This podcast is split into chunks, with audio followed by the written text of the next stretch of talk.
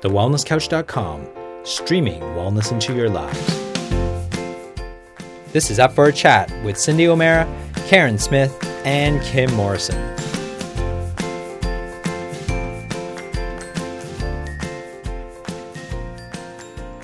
Here we are, up for a chat about the hottest topics that are important to you, inspiring you to awaken the change within.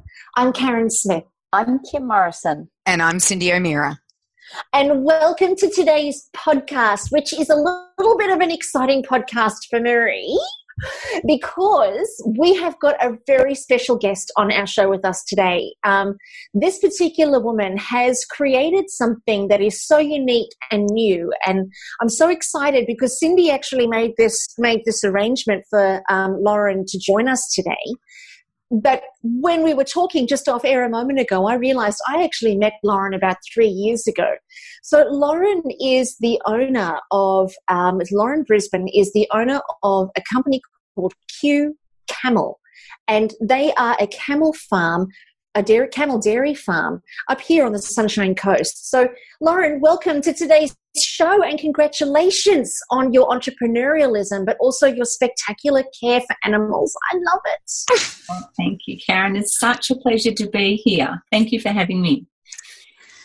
Yeah, I'm excited that you're here, Lauren, because I have been reading about you in all the local papers. Like, I think you've been in the Weekender or something, or the I don't even know what they're called anymore, but all the magazines and all the newspapers. And I keep reading about you and, and reading about your philosophy and what you've been doing. And um, look, I absolutely love it, especially when we're starting to see so many kids and so many people have dairy intolerances. And you've come up with this amazing idea and, and really it's it's an ancient idea because I'm sure the Bedouins did the Bedouins milk their camels for milk? they did and they still do. They still they do. do. They still do. It's a very ancient tradition. It's been they've been milking camels for over six thousand years. Yeah, so we always think it's new, but it's only new to us in Australia. It's um, it's actually um, something that's quite ancient. So let's just start with how did you get into milking camels? And by the way, we were we had videos on before, and I was doing an example of hand milking a camel. if you can all imagine it. so, how did you how did you get into this, Lauren? well, I was in agriculture, and about nearly 20 years ago, it's a bit longer than 20 years ago actually, I was, we were living out west and we were at, uh, living in the height of the drought in Emerald and I watched a lot of people in agriculture go under, a lot of people, and every other week there was a funeral. So, and for, for a lot of farmers who were committing suicide. And it was about their cattle and their cattle dying and they're losing their properties. And I thought then there's got to be a better way to do this. So, um, so you'll be pleased to know I didn't wake up one day and go, oh, maybe I'll milk a camel. And there was actually a lot more thought that went into it than that. And so I, a few years later, and I'd sort of looked around for an animal that I thought was a lot better suited to Australia. And and then a few years later, and that's when we'd moved down to the Sunshine Coast, I was talking to somebody, and I was, you know, in agriculture, and we had a um, a business with um, with friends of ours with um, competition quarter horses, and they had cattle. And someone mentioned something to me about camels in Australia and our wild population, and I did a little bit of research. And I walked into a meeting one day and said, I think we need to co-graze with cattle, with camels, with the cattle with camels. And that started the journey. So, what Peter and I did, my husband Peter and I, we actually funded a two year study which I did and wrote uh, about the development of the camel industry in predominantly in Queensland, but also how it was developing and the development of the industry in Australia. And that's how we started. So, can I ask the question from a from an animal loving point of view, which you've got mm-hmm. three of us on the podcast? Mm-hmm. There are a lot of people who believe um, milking animals is not the right thing, that we shouldn't do it, that evolutionary, even though we've seen that we've milked cows and other animals for many thousands of years, there's still a lot of people who believe the milking of an animal apart from for its young is is wrong. Can you give us a, an understanding and a feeling as to why you think it's okay, and then secondly, why camels? I absolutely get where people are coming from, and that's part of the reason why we decided to do this. Camel milk is a health product, but I also understand that when you're milking an animal, um, that animal is a being and they have a right to live the way they should live. So, and this is what attracted us um, to the camel industry. We don't remove our babies from their mothers. Um, in fact, the baby is, has the highest priority. And like any mother, if um, if you're worried about your child, then you're going to have problems producing milk. So the baby is our priority and a priority for her. Um, and so we have a whole different philosophy in the way that we do it. Um, we're about leading a way of change. Um, in animal production. We don't believe that you should have to take an animal, take a baby away from its mother. Um, and so when we milk our camels, we actually become the twin. So our camels actually make more milk for us, and we know that that's true, that we don't steal it from the baby because our babies grow beautifully, and few people have ever seen camel babies with huge humps and are so healthy. And in fact, our mothers have the right of choice. So if she doesn't want to be a milking camel, she doesn't have to be. If she chooses not to be in that dairy because they come in from free will, then she doesn't. And we have rehomed camels. So they're not they're not destroyed. We have a no slaughter policy. Um, so we have um, actually we've had a and I can tell you Dolly, she was the last one, and there was another cow before her, and she's she just didn't want to be around us at all, and I rehomed her. But Dolly came in. We spent two months trying to milk her, and she hated it. We rehomed her with her baby. Um, so we make it a pretty good deal for them. They um, they fed they're fed really well so for them to be able to produce an additional amount of milk for us they have to be fed really well um, but we also make sure that they get an enormous amount of time with their baby so we only milk once a day they're separated of a night time but they're only separated when the baby's two months old. And that's so that the baby reaches all its milestones and the baby's happy to be in the creche. Now, some babies aren't at that age, they're a little bit young and a little bit immature, so they stay with their mothers a little bit longer. So we determine, you know, um, it's about eight weeks and they're eating hand feed, so they get hand fed at the night time. Um, but what the mothers love about it is they get to sleep normally when you they feed a baby, if they're out in the wild, they'll feed a baby for nine to twelve months. Now I've been out in the dark many, many times and watched my camels feed their babies before um, they're being milked, and they're up every half an hour. Now any mother gets that. By ten o'clock in the morning, they are out for the count. They are asleep somewhere ex- absolutely exhausted, and that's why they only feed them for nine to 12 months. They fed their babies for up to two years with us, and they uh, that baby grows beautifully and they get to sleep from once the baby's two months old and then they, they come into the dairy to start milking they get to sleep and they love it so when they're really happy about having babies and coming back into the dairy because they know when that baby's two months old, they get the whole night off. They feed the baby all day. They're out with the other camels. They we keep them in a natural herd situation. They have a very complex herd. Um, um, uh, you know, togetherness. Um, it's matriarchal, and we honour that. So we we're about leaders in change in animal production and making sure that the the health and well-being, so both the physical health and well-being of our camels are upmost in our mind and, and in how we treat them, but also their emotional well-being. And I call them a 50-50 animal. 50% of 50% of a camel is its um, its health and well-being, its physical health and well-being. 50% is its emotional health and well-being. Um, and if you look after both, then you generally have a very healthy animal. So very healthy camels.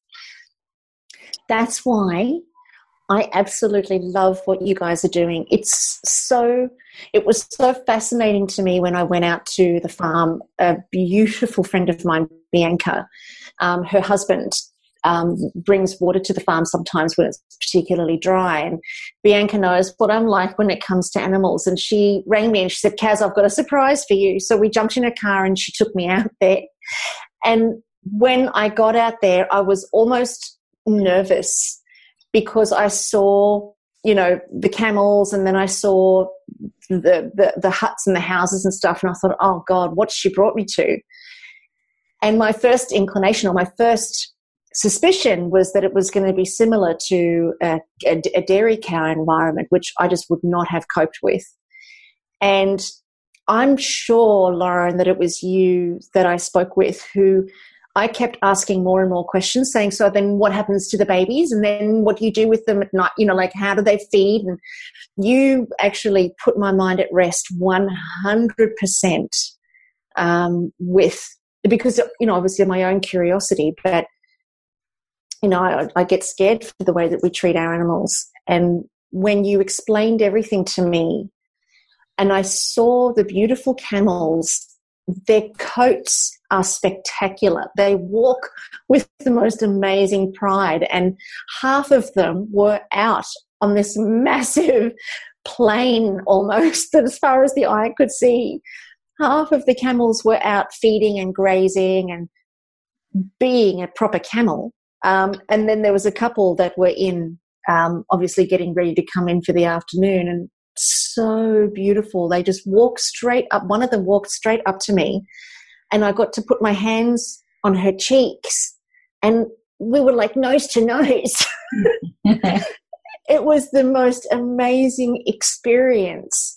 She was so friendly and so beautiful that any animal that's been abused by a human, there's no way that they're going to volunteer and come up and say hello. I mean, nobody forced her to come and say hello. She just came to say hello. And, I, you know, my heart just kind of leapt out of my chest. And I really, when I left, I think we were there for about an hour, and eventually Bianca had to drag, me away to say, You guys were closing, I think. Personally, I would have slept there. but it's such it. Um, I you know I'm so in awe that Cyndi um, has managed to find you and get you on the podcast because I think that to have somebody speaking about how to be in harmony with animals where everybody's needs are met rather than the animal being sacrificed um, either physically or emotionally or mentally I think it's just it's so encouraging, and I think that it's just such a it's just so profound, and I and I really want to take my hat off to you. Thank you. With the idea of coming of milking camels, mm-hmm. can, do you know why we're not doing that in the way that you do it? Not the, not in a brutal way, but do you know why we're not doing that more? We were the first in Australia to um, we were the first commercial camel dairy in Australia, um, and there's probably I think there's about a there may be a dozen, although I've already seen a few come in and go out already. Um, unfortunately, it is a very expensive milk um, because it is so expensive to produce it, and the production costs, as you can imagine, after I've just spoken, that they're quite high, but it is also a health product. Um, unfortunately, there's always people who come into particularly young and new industries and uh, and they think because it's there's a high price um, um, on a retail basis for that product that they're going to make lots of money and they really don't think about the um, the ethical implications of, of doing that or um, they always they're often looking for ways to to get around um, how to do it appropriately and properly. Um, from the get go, besides wanting to do this ethically um, and produce a really fabulous product for our customers, um, it's also about there's a lot of legislative aspects of produ- being a food producer, and particularly when you're under Food Standards Australia, so we um, hired the appropriate people to make sure that we did it properly.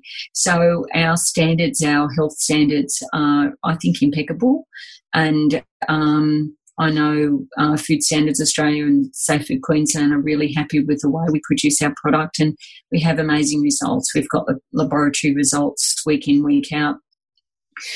Uh, so, um, the camel industry predominantly, I've, you know, I obviously have a lot to do with the camel industry in Australia, and I was instrumental with the, with another group of business people in setting up the Australian Camel Industry Association. And it has predominantly been a wild industry, and any wild industry attracts people who don't necessarily follow the rules. Uh, find that quite difficult. That that the any wild industry just attracts different people.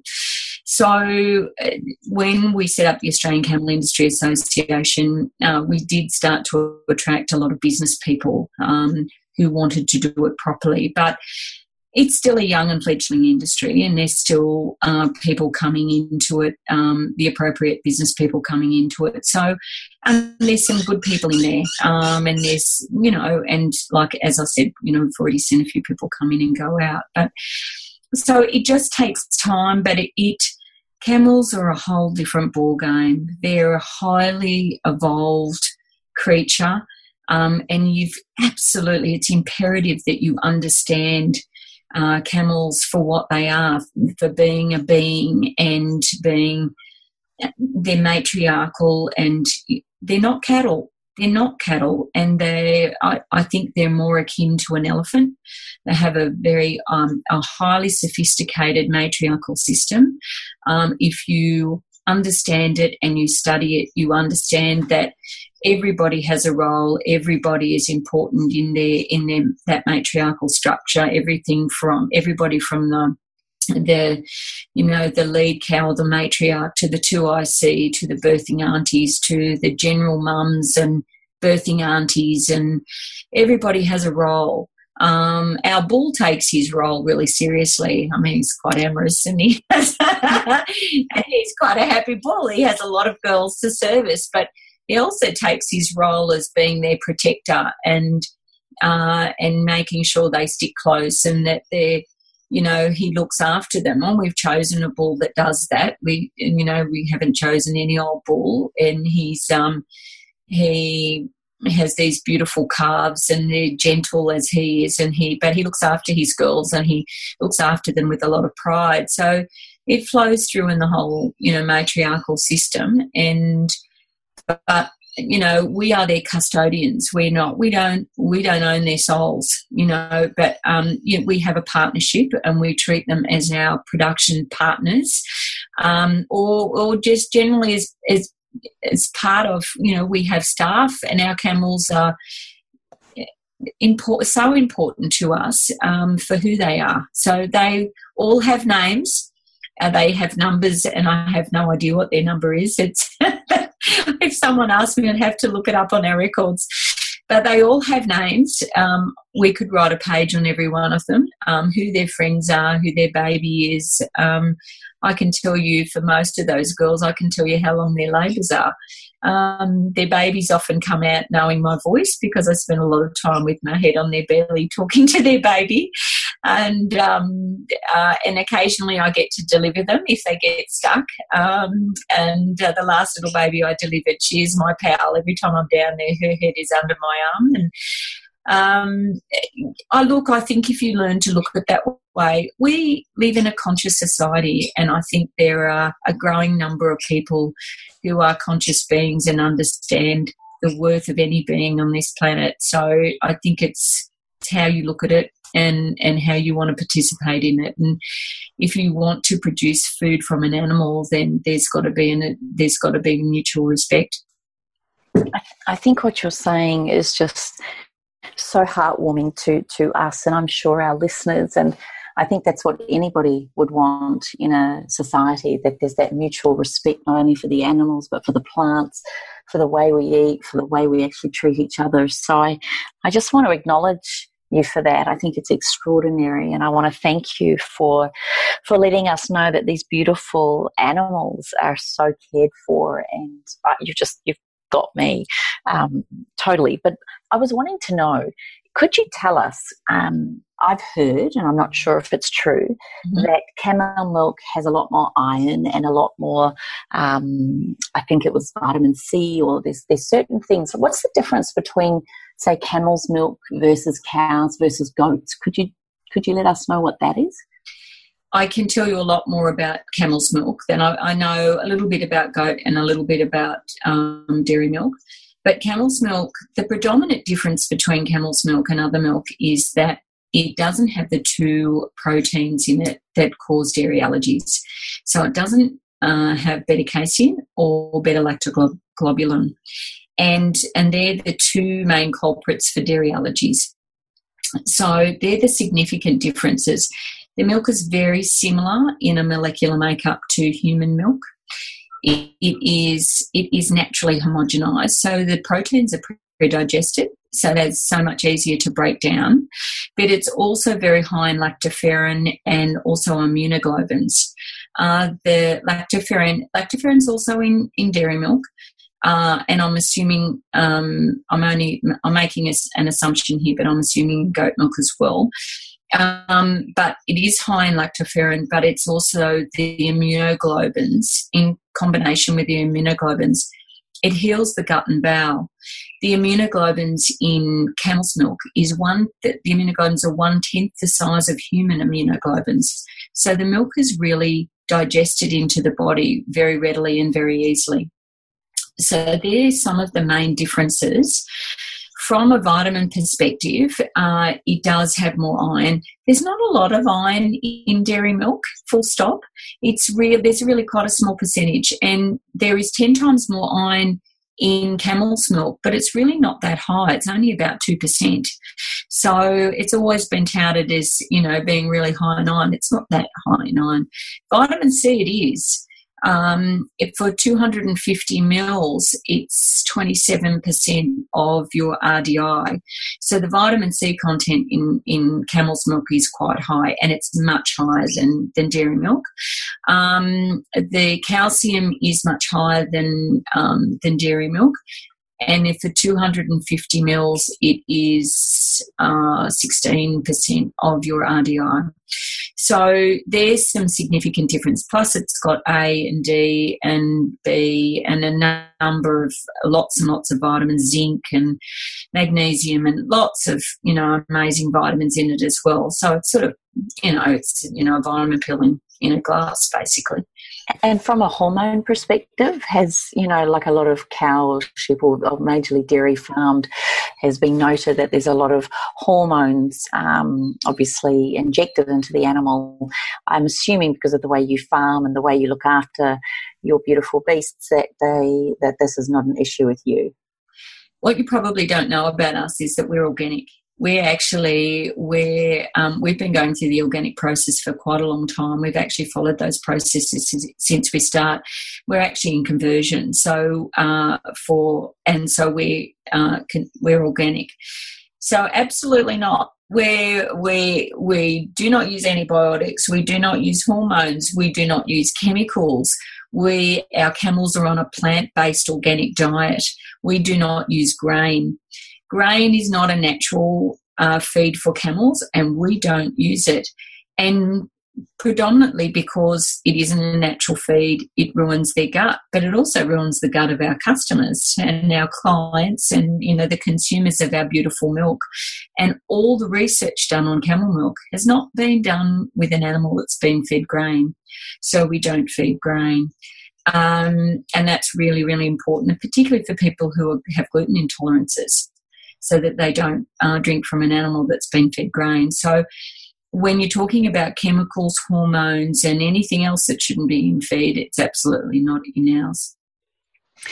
I'd um, just like to add a little bit to um, what you've been talking about regarding, um, you know, you, you, you talked about two specific proteins in particular. One was um, beta casein. Mm-hmm. Um, just so people understand, you know, there's the whole um, debate about A1 and A2 milk, and there's a lot of research saying that the A1 milk um, has um, a level of um, uh, it's called BCM7, and it's four mm. times higher than an A2 milk, and it, it it, you know, it's been linked to many, many human health problems. Mm-hmm. And uh, and I do know that the camel milk is is A 2 mm-hmm. um, naturally. Yeah, naturally. So, do you want to? Uh, uh, can you expand on that? And then I'd like to talk about the beta lactoglobulin because I think that you know we just quickly breeze through that. People need to understand the importance of um, not having beta lactoglobulin in um, their milk. So, do you want to first address A1 versus A2 milk? I do you know what I've been drinking camel's milk for such a long time, and I'm not and I'm not a huge and I did as a child drink dairy milk, um, and I think dairy milk was quite a lot different then than it is now. I haven't been able to drink dairy milk for a long time. In fact, if I ever drink anything within it, then it, it's it's a bit of a nasty following day. so, but um, so for me, the A2 certainly, it's certainly when we were doing the research, understanding the difference between A1 and A2 was important, was an important factor, and the fact that it was naturally A2. Um, on expanding that, um, I, to be perfectly honest, Cyndi, I'd say that you would know a lot more about um, the A2 aspect of it than than I actually do. Um, I know a lot more about it in certainly in how it reacts in the body and the beta casein and the beta lactoglobulin uh, aspects of the milk. But um, from an A2 um, perspective, um, it is much easier for on a digestibility basis.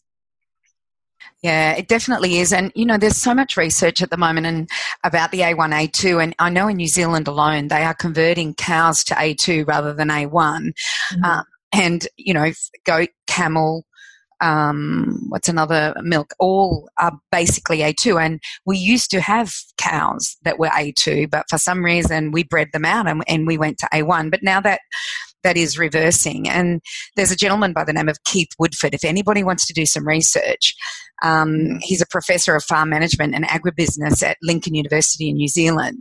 And his information on the science of the A1 versus A2, he's a strong push you know, to go towards um, the A2. So, um, you know, to see your camel milk in my local stores, I just get very, very excited. I've seen it up in Maleny. I've seen it. So, and I know you distribute throughout Australia, but for me, living on the Sunshine Coast, I actually see your milk everywhere now. So that's a, well, in the places I visit, I should say, I don't do Coles, Woolworths, or anything like that. I go to odd stores. Maybe that's why. I'm beginning to see it. okay, so, and we won't ever do Coles and Woolworths. We're not a Coles and Woolworths brand. We're um, and uh, so we won't ever do it there. But we, we, predominantly are in, you know, the healthy IGAs and the, you know, the Canaras and the, the you know, we, we do. We're, you know, those healthy IGAs and those very good organic stores and, and the stores that are really stocking their shelves with really healthy alternatives. Yeah. And the other one that I wanted to talk to you about was the lactoglobulin and, and let everybody know what this is. So, lactoglobulin is, is usually the protein that causes anaphylaxis. Mm-hmm. Um, and um, one, of, one of the latest research, which I find absolutely wonderful, number one, if, if there's no lactoglobulin in uh, uh, beta lactoglobulin in the milk, then you don't have a problem. There's not that um, you won't have anaphylaxis to the, the dairy milk. But what I found really, really interesting is that there, I think it's in Geneva, um, there's a university um, anyway that is doing some research, and they've found that if the animal, the cow, which has the lactoglobulin, um, if the cow is organically brought up, then iron locks into the lactoglobulin and it renders it useless to the immune system doesn't even recognize it. So there's no and there's no immune issues. So, you know, the fact that you're doing organic, um, you know, camel milk, and now we're starting to see that organic cow's milk can become, you know, the, the main um, protein that causes this anaphylaxis when it has iron in it. Um, it, it's not happening. And what you're telling us is that you're not even feeding your cows grain. Therefore, the iron isn't being extracted out of the camel. And even though you say there's just a small amount, I would say, you know, because we know the Bedouins have been doing this for thousands of years and drinking it. And sometimes that's the only food they have is is the milk of the cow and the product of, of cow the camel and the and the product of that milk so um, they might ferment it sometimes that's all they've got. And they survive very well on it and they don't have the problems that we you know we now see. So um look my, another question i have for you mm-hmm. is that i happened to be at a freeze dryer a couple of months ago and i noticed your milk was being freeze dried. Can you tell me where can we get it? Um, you know, have you done tests on it? Um, what's it like? Um, just, you know, I think I find this exciting because it means that you can produce the milk, and if people aren't buying it, then you've got that freeze dried. And then could we give it to our babies? Is this where you're going, or what's happening with that freeze drying process that you're doing now with the camel milk? The freeze drying is it is a new product for us. We've been doing it. We've been doing it and running some tests. Actually, we're doing something really exciting with it. To be perfectly honest, and um, we've had something in R and D for over twelve months now. Um, we're doing. We're looking at doing a health product. And look, I'm not going to let the cat out of the bag oh. yet. I, but we are doing something very, very exciting with it and and it's been in R and D, and we didn't want to do a product. I have a, a um, another business partner with with this particular product. We didn't want to do a product that was everybody else was doing and that wasn't going to make a difference to their life and that was on the shelf. You'd get the same old thing on the shelf. We didn't, and we've taken an enormous amount of trouble to put an amazing product together. Um, and it will be released. Um, we're hoping it's going to be le- released by Christmas time. And um, yeah, look, uh, it, yeah, it's amazing. so we've it's been in R and D. All I can say, we've had a product in R and D. We are also doing um, powdered camel milk, and we've just released a little bit um, to do it. it uh, it's not an easy thing to do. Freeze drying camel milk. Um, I'll give you a, uh, a, a, bit of a heads up when you freeze dry camel milk and the, the amazing things about camels. When we freeze dry our camel milk in winter time, it is the yield from freeze dry, drying is only 9.3%. So when we freeze dry a ton, we only get 93 kilos of of, of dried camel's milk. Oh wow, yeah. that's not ouch. Lot, is it? so ouch. ouch is right because I was yielding thirty percent on the product I was doing. So well, nine percent. I think nine point three percent. And in summertime, when the when it's um, when it's really hot and it's over forty degrees, the yield is seven point three percent. Oh wow! The reason being is because the camels redivert the water that they consume into their udder to hydrate the baby. Mm. They're an amazing creature. I love them dearly. But um, so we we will if if this part of our business and we expect it will, considering what we've just we've come up with, um, takes off, we're going to actually have to build a very large arena to keep them under when it's very, very hot so that they, um, because they sweat and get really hot and they, um, yeah, so we've got to change. And when it rains as well, we lose yield, um, our milk yield in rain as well. So, so the 40 degrees and two months of rain add up to about four months of the year. So, um, so they've, but you only find this out as you go along but um, yeah. so yeah, so the yield is quite small for for, for freeze drying, um, but we have developed a, this beautiful, beautiful powder because when I first started doing it and we were milling it, I actually didn't think it tasted very nice, and I actually didn't think it was a great product. And I thought, oh, I can do a lot better than that. So I've um, really played around with it, and we've actually got the processing down to a fine art now, and it's a beautiful fine powder which um, mixes with water beautifully, and I'm, much, I'm much happier with it. So, I, if for anybody who knows me, know I am a complete fusspot.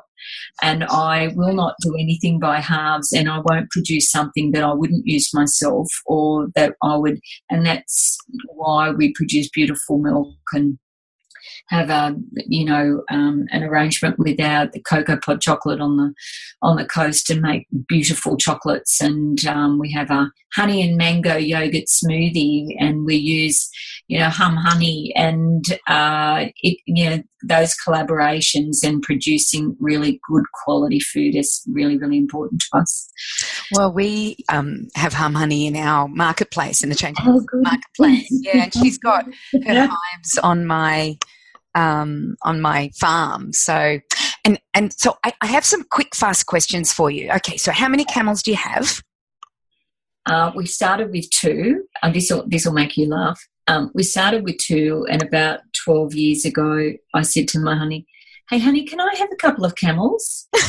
and we now have 110. Oh, wow. 110 girls. Oh my gosh. And it's your husband and, and, and one boy? Is that what we're no, we've got? Boys. We've got a few baby boys. Oh, you got a few um, baby boys. a few baby boys and our baby but our baby boys are rehomed. So, as I said, we have a no slaughter policy. So, our, our baby boys. So, what we do with our boys is we train them to be companion animals companion camels. So they they weed eaters, but they also um, they're for people with smaller properties who who really want to have a, a camel as a companion.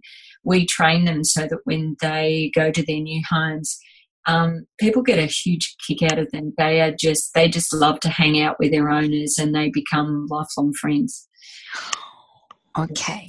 Well, my question down a little bit is can I have a camel? I want a camel. I want a camel.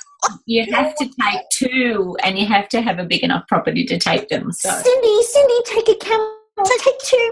Take two. You can have two. Yes. So. We, may, we may have to talk, especially if they're weed eaters.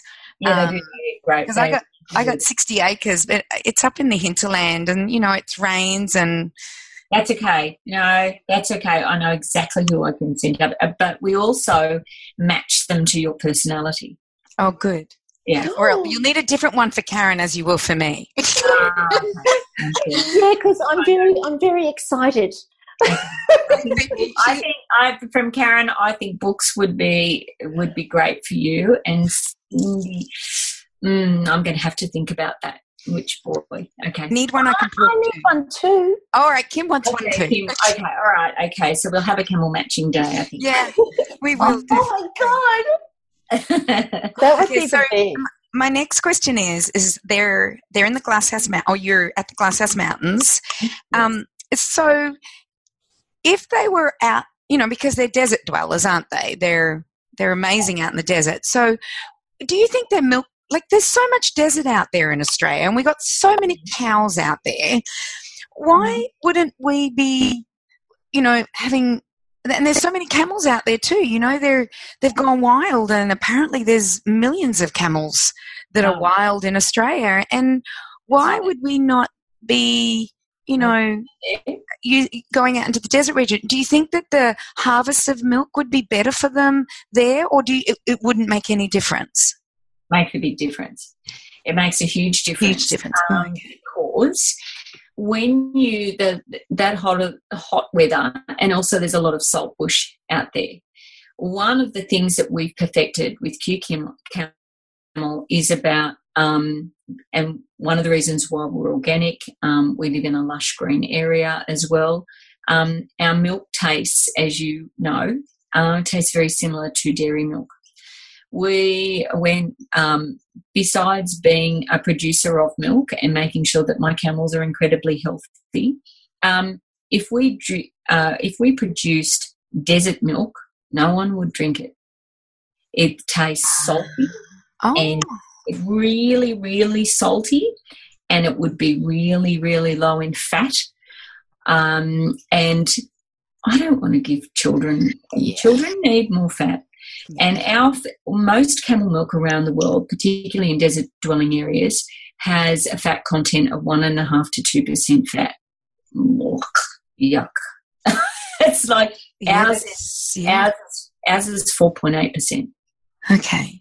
And sometimes I think it's more than that in winter. I need to do some more tests on it, but in winter because it's so creamy and really creamy and delicious Uh, if, you know, if you're going to be consuming a, a beautiful product and uh, it's really good for your health, and you and you also desperately need it for your health, boy, you don't want it to taste watery and salty.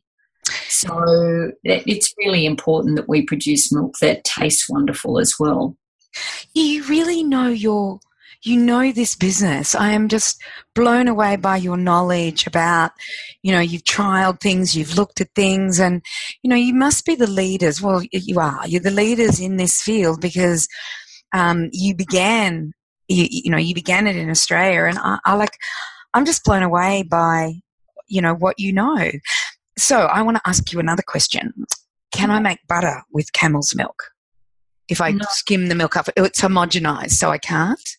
Um, I think it, it, I think it would be really difficult. Some sometimes, well, particularly in winter time.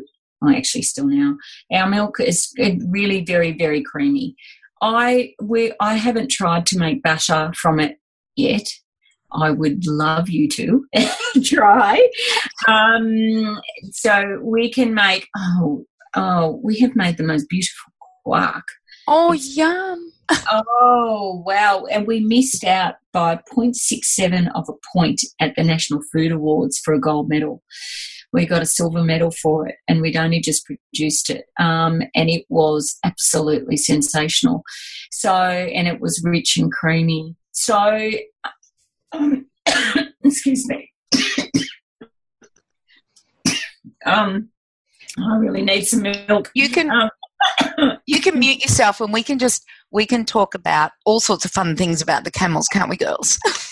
Yeah, I want to. I want to know. I mean, you might be able to help as well, Cyndi. Is um, if you've talked about all these, I think it was the beta globulin, the beta casein, and all the things that create the lactose intolerance and things like that. Yeah, is it advisable to go from breast milk to camel's milk? You know, a lot of people go from breast milk to cow's milk.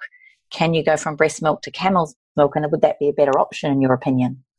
Well, last year um, I was in a law case um, as an expert witness um, in uh, a, somebody uh, writing an article in a community newspaper and a professional at that, um, saying that um, that the, all the reasons why we shouldn't be doing cow's milk and we should do goats because camel isn't available where this community is, and um, so I put all the evidence across to say that she wasn't wrong um, because it's like our big AHPRA, you know, Australian Professional Health Registry, whatever they are, authority.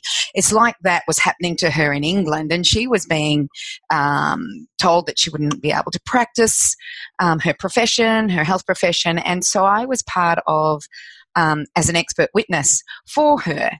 And um, we won that part of the case. She didn't win everything, but because they really came down on her on many, many things. But in the nutrition side of it, we actually won that because um, we proved that goat's milk was a far better thing because of the, um, and especially organic, because of the um, iron filled lactoglobulin, because they, they still have it, and that it was A2 and things like that. So um, I don't know camel milk, but what I've heard from Lauren, uh, I would say that, um, and I am saying this only as I would do this. I am not going to um, put it out there that um, you know, you've always got to say, well, you should first check with your doctor. But, um, you know, it has all the beautiful properties. It has none of the allergens sitting there. If you have a child that is allergic to this milk, I would be testing them first on their wrist just to see if they have a reaction to it.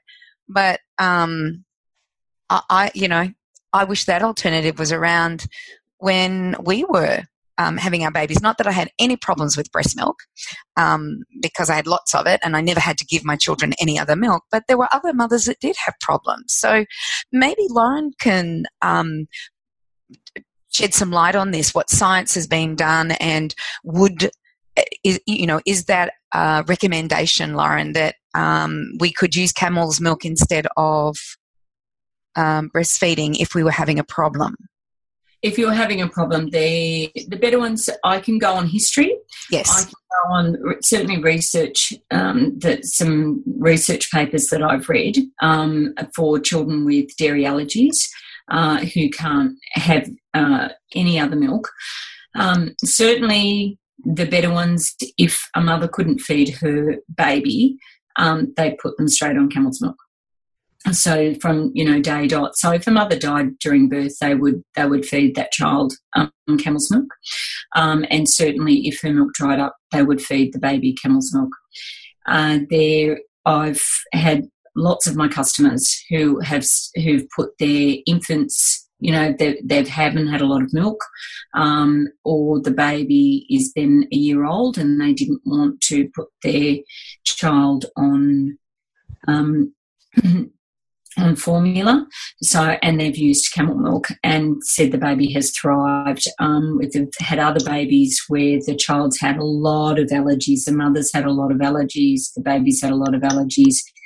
And the noticeable difference immediately was that their skin improved and, um, and, you know, their bowels improved and their guts improved and, so I can go from the research that I've read. Um, there was a really interesting article done a number of years ago, and they took nine children who had terrible allergies, you know, and they um, they couldn't keep food down, they couldn't put weight on, they vomited. There's no virtually no food that they could eat.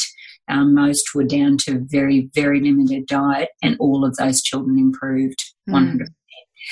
100 so, um, and they were very severe cases. So, and that was that was an interesting article that I read. I've read others where they put children look at it, and I can only say from anecdotal information that the children that um, are utili- utilising our milk. But I will say that there is one percent of the um, people who are who have a problem with um, now I mean, most milks are given, you know, whether people are lactose intolerant. What it is is most people have got an allergy to casein and beta-casein and beta-lactoglobulin, but there is a 1% of people that are actually don't contain lactase in their body and they cannot drink our milk. So, um, so I, I do think that it's important that if you have severe allergies that you do get tested to make sure that you don't have a lactase issue. But what I've found for most children who have got, you know, um, and, and children who have got failure to thrive, that they do really, really well on the milk. So, what if um, the milk, and I know we have to do this in Australia, but mm-hmm. if the milk hasn't been pasteurised, does it have lactase in it? Um, yes. Mm, okay. It does. Yeah, so it does. And can I get, can I talk a little bit more about pasteurisation? Yes, let's do that. let's do that because there there are huge and certainly and certainly because they're my camels and you know I, I have the benefit of drinking unpasteurised milk because they're mine and I can do that. But um, do we sell it? No, we don't. Do I advocate that people do? No, I don't. And the reason being is that safe foods are there for a reason. They're, they're there to protect the general community.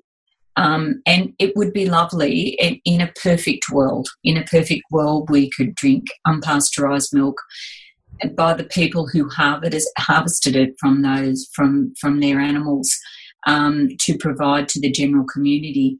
But the problem is that a lot of people who do that, and most people who do that, aren't terribly clean, and it's got to do with the vessels in which they're held in and the the, the tubing which it goes into. There is a buildup of bacteria, and the problem with unpasteurized milk that it can contain listeria. So there is a really good reason. I've looked at both sides of it, of, of the, the argument, but it comes down to the way people harvest that milk.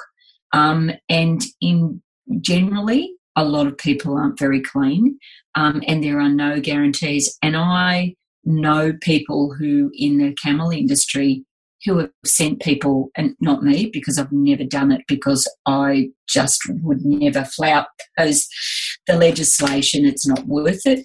Um, but I, I have heard of people sending people raw milk and the people, and I don't know how the other people didn't end up in hospital. They were seriously ill because it wasn't, they didn't do the testing properly. Um, our milk is tested week in, week out um, to make sure it's really healthy for our customers. Um, but it, you know, our raw milk needs to be tested. And um, I know that there are people who produce raw milk, and it doesn't matter whether they're, you know, um, you know, in the dairy industry or the goat industry, um, and those people are really super clean and know what they're doing. But mm. there's there's a really good argument against it, and um, and it's to it's to protect the the general public. Yeah, and and it, you know that's what it was there for. It was actually started off with brucellosis and tuberculosis. Um, that's where it all started. Mm-hmm. Um, but you know they've wiped out tuberculosis and brucellosis in the dairy industry here in Australia. Um, but there are the other ones that we we are now you know checking on, like listeria. Yeah. So you said also that the milk was naturally homogenized. Um, so most cow's milk, if if we were to talk about what homogenization is, is that um, it's where they um, force the milk through a very, very fine sieve and it breaks down the fat globules into mm-hmm. small pieces and homogenizes through the milk. So you don't get the cream on the top. Mm-hmm. So now you're saying that camel milk is naturally homogenized. Mm-hmm. It's, ah.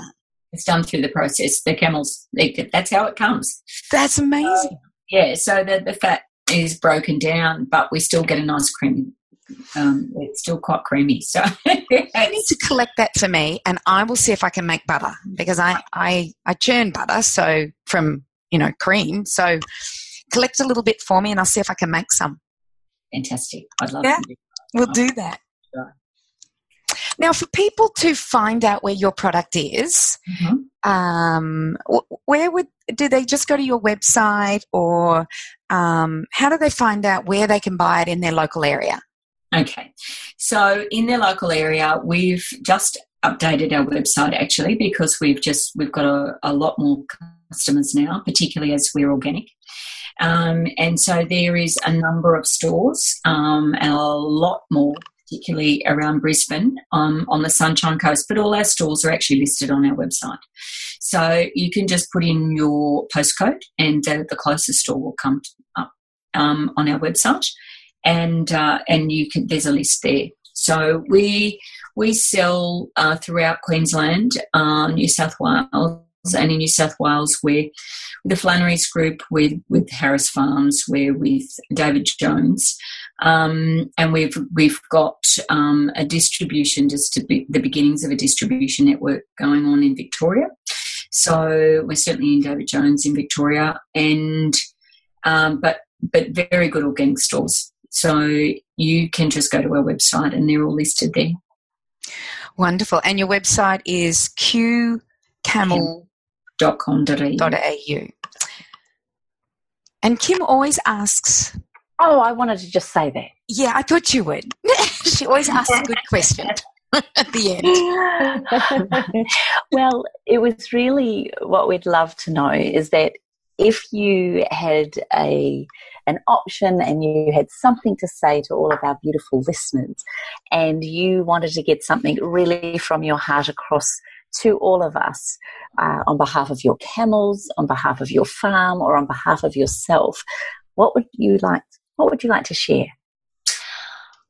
I think what I'd like to share is that a lot of love goes into our milk, and we produce it with our customers in mind, and so that we can provide a really healthy product uh, so that our customers are really healthy, but it's done with the, the highest ethical practices. Uh, and try it. it. It will astound you. It is delicious and beautiful, and it will make you feel wonderful.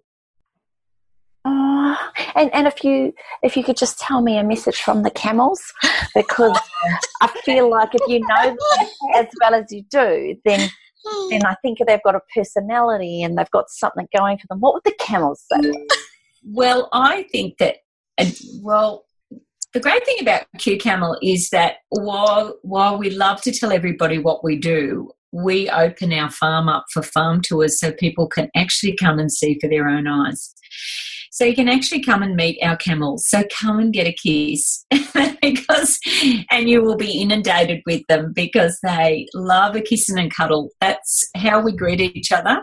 Um, we're a bit of a kissy, cuddly lot, and we. Um, but when they come in of a morning and milk, they they put their head over the race and they kiss you on the head and when we walk up to them in the in the paddock, that's the first thing we do is grab their muzzle and give them a kiss, and they put their muzzle down next to our cheek for a kiss, um, because that's how we greet each other. Um, and you know, from a you know, certainly from a um, staff point of view, and all of us who work there. I mean, our beautiful Sherry just came home from holidays today, and the first thing we did was walked up and gave each other a hug and a kiss, and mm. that's it, it's it's a greeting. It's you know welcome, and you know we love you, and they love us, and it, it is just.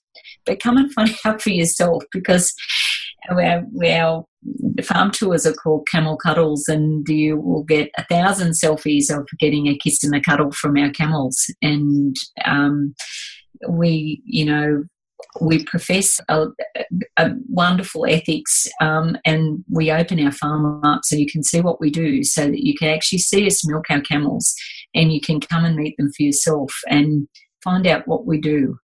We have nothing to hide. Carren, you might be a little bit short to milk the camel. oh my god! And Kim is shorter than me. Hey, hey, hey, hey, hey.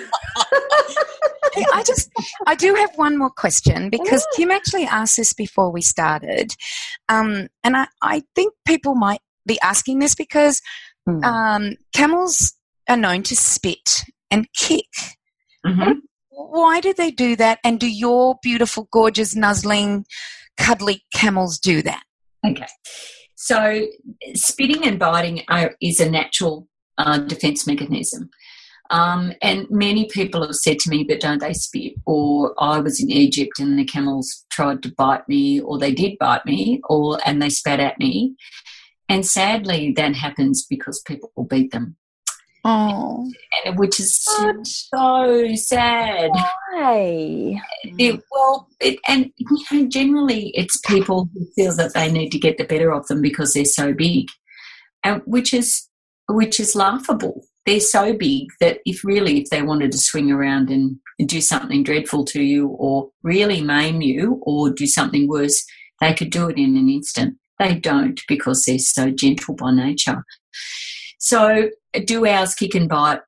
Have they? Well, the babies will mouth you because they're teething, um, and it's it, you know generally all we do is change the octave level in our voice to say that that's unacceptable behaviour, and that and so no, um, our girls don't kick and bite, and our babies, our babies occasionally will give you a little, a bit of a kick, but it's more play than anything. And if they did and hurt us, uh, the first thing we would say was, "Don't you dare do that. That is unacceptable behaviour, and we don't like it." And the minute you drop the octave level in your voice, they will put their head down and look ashamed, and they don't do it and our girls, if the girls occasionally, if they're, you know, you come too close, I don't feel great today, and they're not having a good day, then you might get a warning shot past you. Um, you know, to say, you know, I really don't want you to scratch my backside, or you know, or give me a pat. I don't feel like it, and then a warning shot go, but not to hurt us.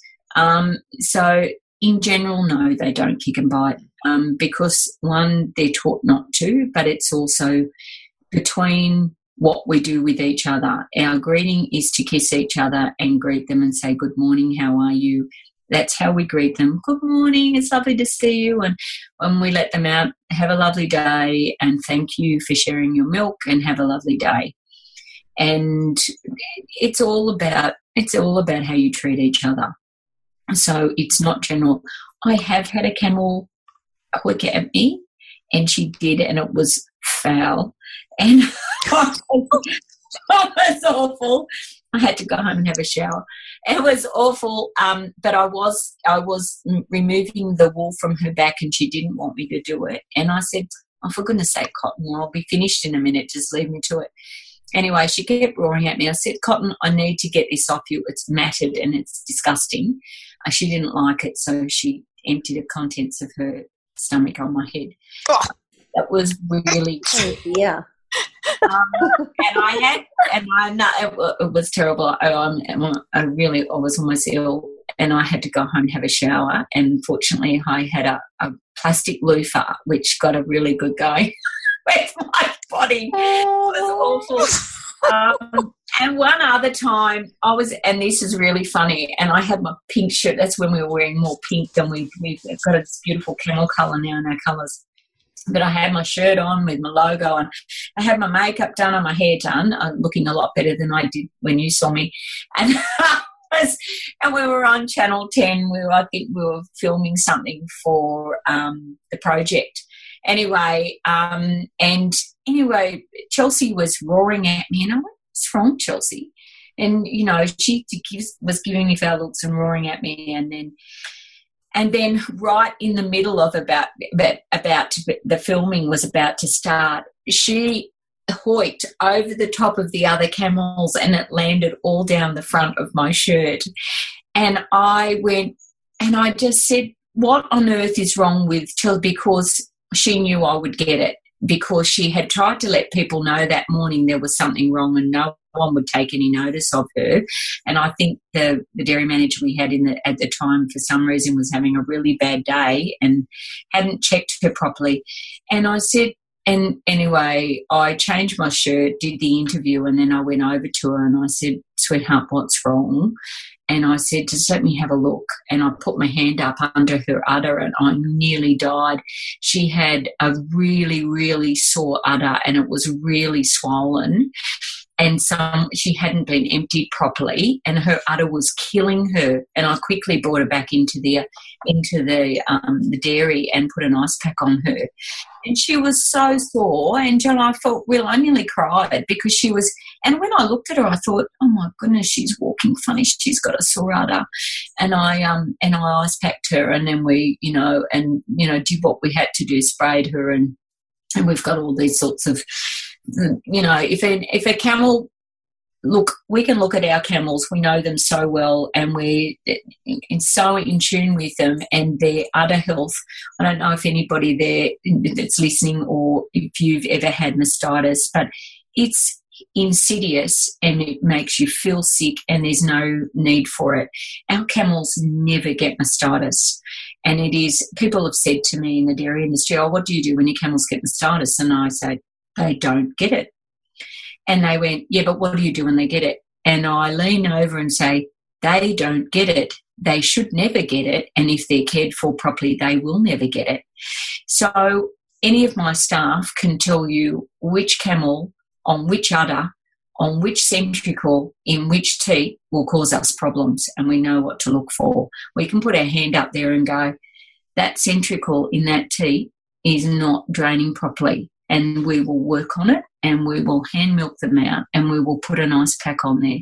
So uh, a slight change in temperature in any part of the udder will warn us that there's maybe some there's a little bit of bacteria up there or there's there's a centricle not draining properly and it's so important to catch that early so that they're comfortable and that you know for them being a mother and milking and giving us milk is a comfortable happy healthy experience um, so, you know, and we, so it just doesn't happen with us because if you've ever had mastitis, it's horrible and you feel like your body is, you had the flu and you, all you want to do is be sick. So, and camels don't get mastitis. So it was, it's just really important that, you know, that care happens so that they're happy and comfortable and, yeah, you don't end up with the contents of their stomach on your head. So, Lauren, you're an absolute wealth of knowledge, and I feel like we all need to go out for a little little camel schnaggles. You're very welcome to. And so, Cyndi, we just need to make a date and a time to go out and choose our camels Yes. for your farm Yes. because I think those camels which need a lot of schnaggling. we will go. We will go for snuggles and, and I have to find out if I've got enough land and we'll do all of that. Um, Okay, we will. okay, Okay. okay. When? okay. So we I think we all need to get our diaries out and make a date. Yeah, no pressure. No I pressure. love it. It would be such a treat. Well, Lauren, this has been such a fabulous treat to talk to you about your beautiful animals and to hear how you feel about them is so heartwarming. So, thank you so much for being a part of today's show. I'm sure our, our, listeners are just absolutely thrilled to hear everything you've got to say. And if they haven't tried the camel's milk, maybe now's an opportunity to, to give that a try and see the difference that it makes for them and see if they feel healthier with it. So thank you for bringing your incredible passion and wonder of knowledge to the show. It's been an absolute treat to share you with our listeners. So, for all of our listeners, make sure that you go and check out Lauren's Farm, and you can also check out um, our Facebook page at allthews.facebook.com forward slash up for a chat. Uh, and you can post your questions and your comments right there, and we'll always get back to you guys. You can also go to allthews.thewellnesscouch.com forward slash up for a chat. Next week, we've got an awesome show planned for you. Also, please make sure that you tune in. If you're on iTunes, give us a five star rating and tell everyone that you know about Up for a Chat.